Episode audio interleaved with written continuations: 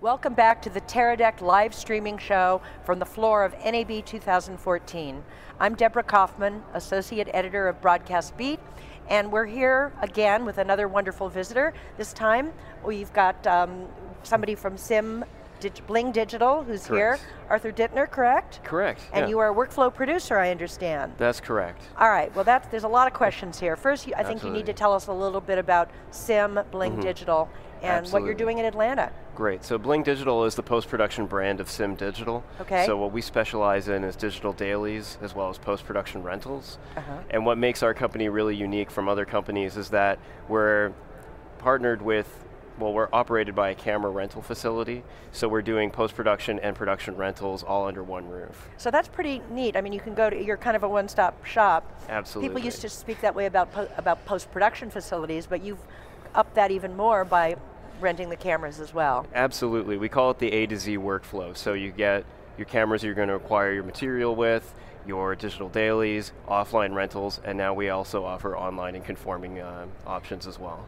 And Atlanta is obviously a really um, booming market for film and television production. I believe you guys offer some kind of a tax rebate there, correct? Absolutely. About five years ago, six years ago, there was a 30% tax incentive introduced. So if you spend over a million dollars on your production, you will get 30% back if you put a Made in Georgia bumper sticker on your credit roll.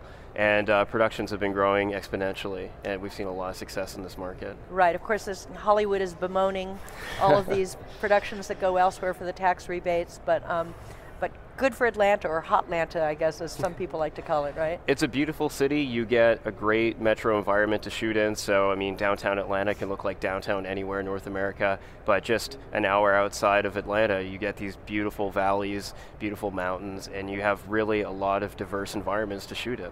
So tell me a little bit about um, what productions is your company working on right now? Yeah, currently we're working on the originals, which is uh, the spin-off from the Vampire Diaries.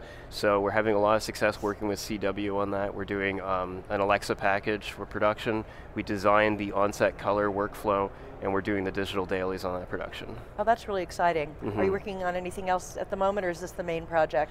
Um, we're also working on Rectify, which is a short series for Sundance Channel. We're actually in season two, which is shooting in Griffin, Georgia. And what's really unique about that show is we built our dailies processing lab inside the production office. So we have near set dailies processing. Oh, that's really interesting. I know mm-hmm. Rectify has gotten a lot of critical acclaim.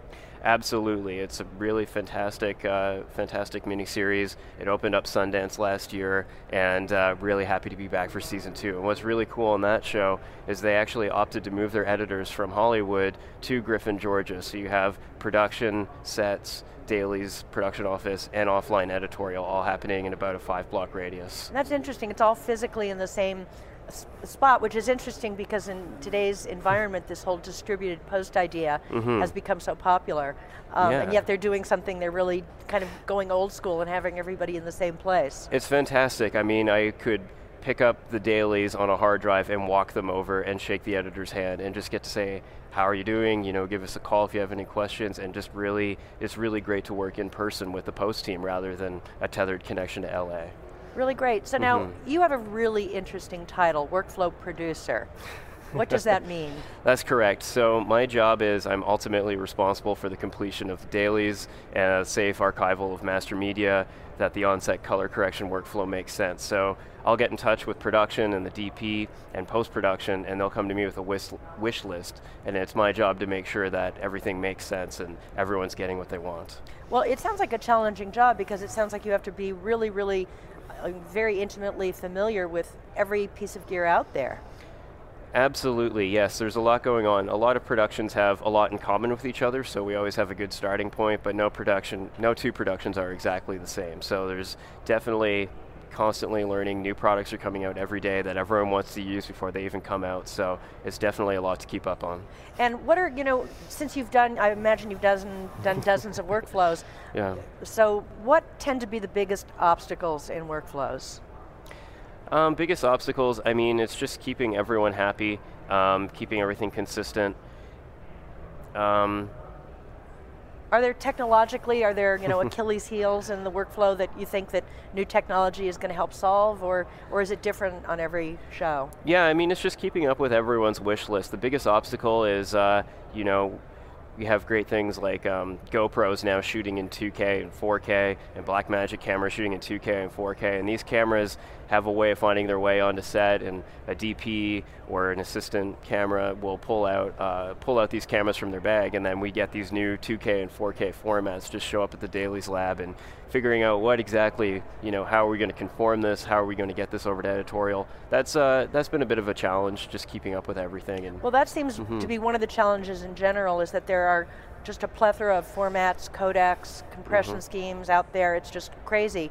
And is that something that you find, you know, it's the Tower of Babel with all the input that you get? It can be, it can be. I mean, really uh, we see a lot of standardization in ProRes and things that come to us that aren't in ProRes, we often convert to ProRes just so that when the Conform and Color House receive media, it's all coming in the same way. So we try to bring consistency to their life, mm-hmm. but it can be a lot to keep up on. Well, I've noticed that at this show, one of the trends seemed to be that Apple is now all of a sudden licensing ProRes to many more companies than it has in the past, so that, mm-hmm. that should make your job easier. Yes, that's been a huge announcement. Our partners at uh, Colorfront, Colorfront uh, does the daily software that we purchase, Express Dailies, and they've introduced a new ProRes encoding option on the Windows platform two days ago. So up until two days ago, we absolutely had to be on Apple hardware for ProRes encode, and now all of a sudden all these new hardware options are open to us in our workflow. I would say that's one of the really interesting stories of NAB 2014 is, is almost wherever you go, people are saying they're now offering Apple ProRes. I mean, this is mm-hmm. a real turnabout for Apple.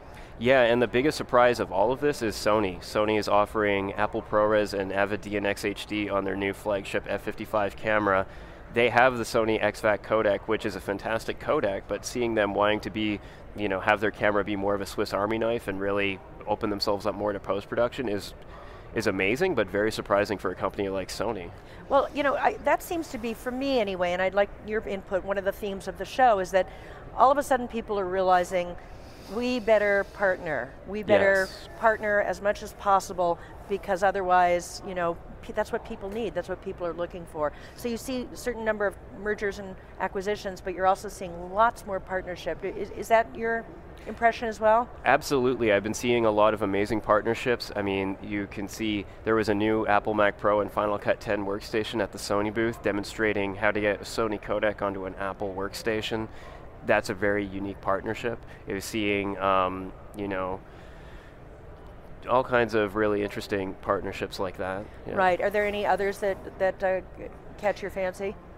Yeah, absolutely. I mean, um, seeing seeing AMD here alongside NVIDIA, seeing NVIDIA reps pushing Adobe Premiere Pro. Right. I mean, it makes sense, but it's not something that you would traditionally expect from a graphics card manufacturer that they've partnered with, you know, NLE developers.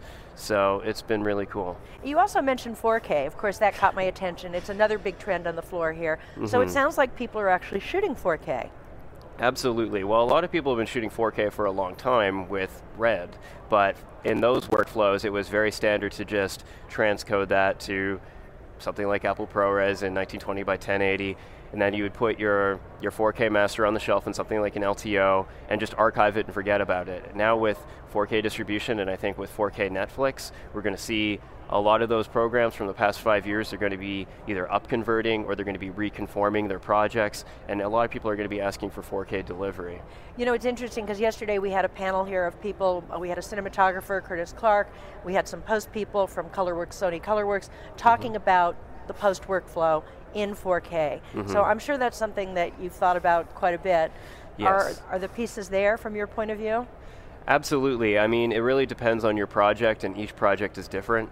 Um, and right now, Media Composer is limited to a 1920 by 1080 um, playback. Mm-hmm. So we're taking a lot of these 4K things, we're transcoding them to proxies, which are usually HD, but then we're preparing to conform back to 4K and deliver into 4K, and that's something that's that's really new for us. So you know, it's amazing when you think of how long it took to put the HD workflow together, mm-hmm. and yet the 4K workflow seems to have come together in a very short period of time.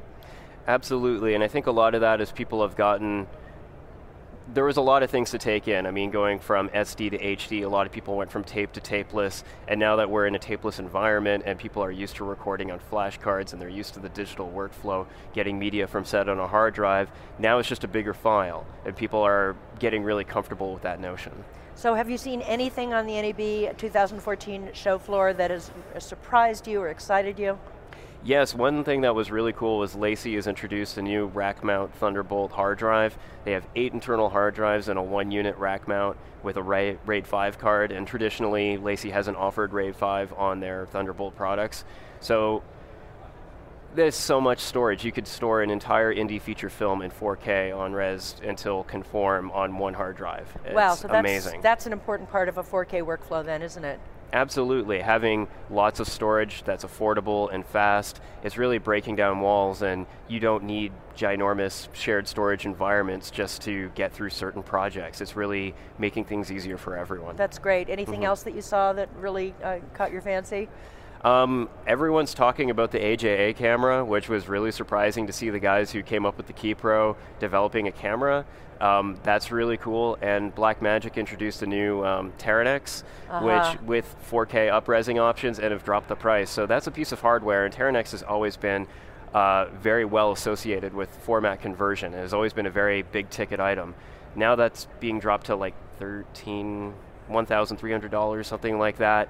It's something that I would have never considered. All of a sudden, I'm taking a very hard look at a product like that in our workflow. Interesting. There are so many. Um, there are some surprises on the on the floor. On the floor, we've seen a few years ago Blackmagic coming out with a camera, and now AJA. So mm -hmm. I'm sure we'll just continue to see surprises in future NABs. Absolutely. Well, Arthur, thank you so much for coming and speaking with us. I, I really appreciate it. Great. You've been watching the the Teradek live streaming show from the NAB 2014 floor. I'm Deborah Kaufman, Associate Editor of Broadcast Beat, and we'll be back after a short break. Thank you.